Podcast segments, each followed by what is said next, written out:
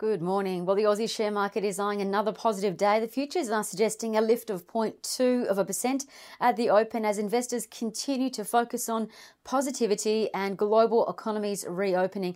Now, in the US, travel and tourism stocks charged ahead, helping the US benchmark indices kick off June on a high.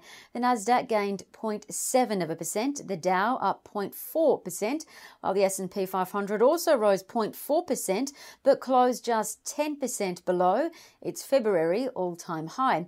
In the US, the standout stocks included US airliners like American Airlines, Delta, and United, all up about 4% each. On the data side of things, investors also absorbed news out of China that its economy is continuing to grow. And that news was in terms of uh, PMIs for May. Meantime, the oil price lifted 0.4 of a percent to 35.60, while the iron ore price surged 7.3% to a 10 month high of 98.78 on the back of Brazil's iron ore giant Vale closing some of its mines due to massive spikes in COVID 19 infections.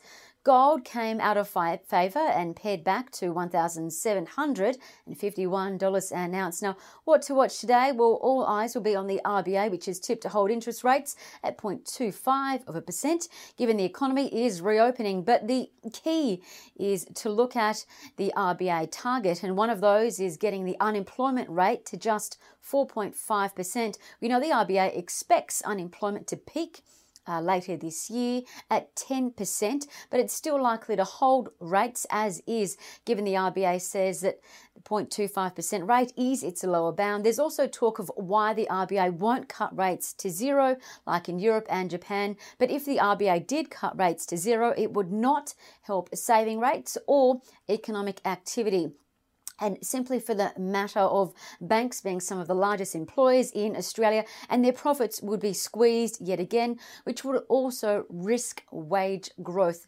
Now, secondly, the CEO of pallet business Brambles BXB, along with the company's CFO, increased their stake in the pallet business BXB. And thirdly, Arena REIT ARF advised that it's on track to meet its distribution levels uh, for the year and that it's dropping its gearing levels to 17.6% following its capital raisings. Now to three or two trading ideas. Well, firstly, Bell Potter upgraded agribusiness Elders ELD yet again, giving it a price target of $11.85 after the agribusiness reported a better than expected uh, agricultural reporting season, and Bell Potter expects further cost savings following its recent acquisition and also to continue to benefit from weather normalisation.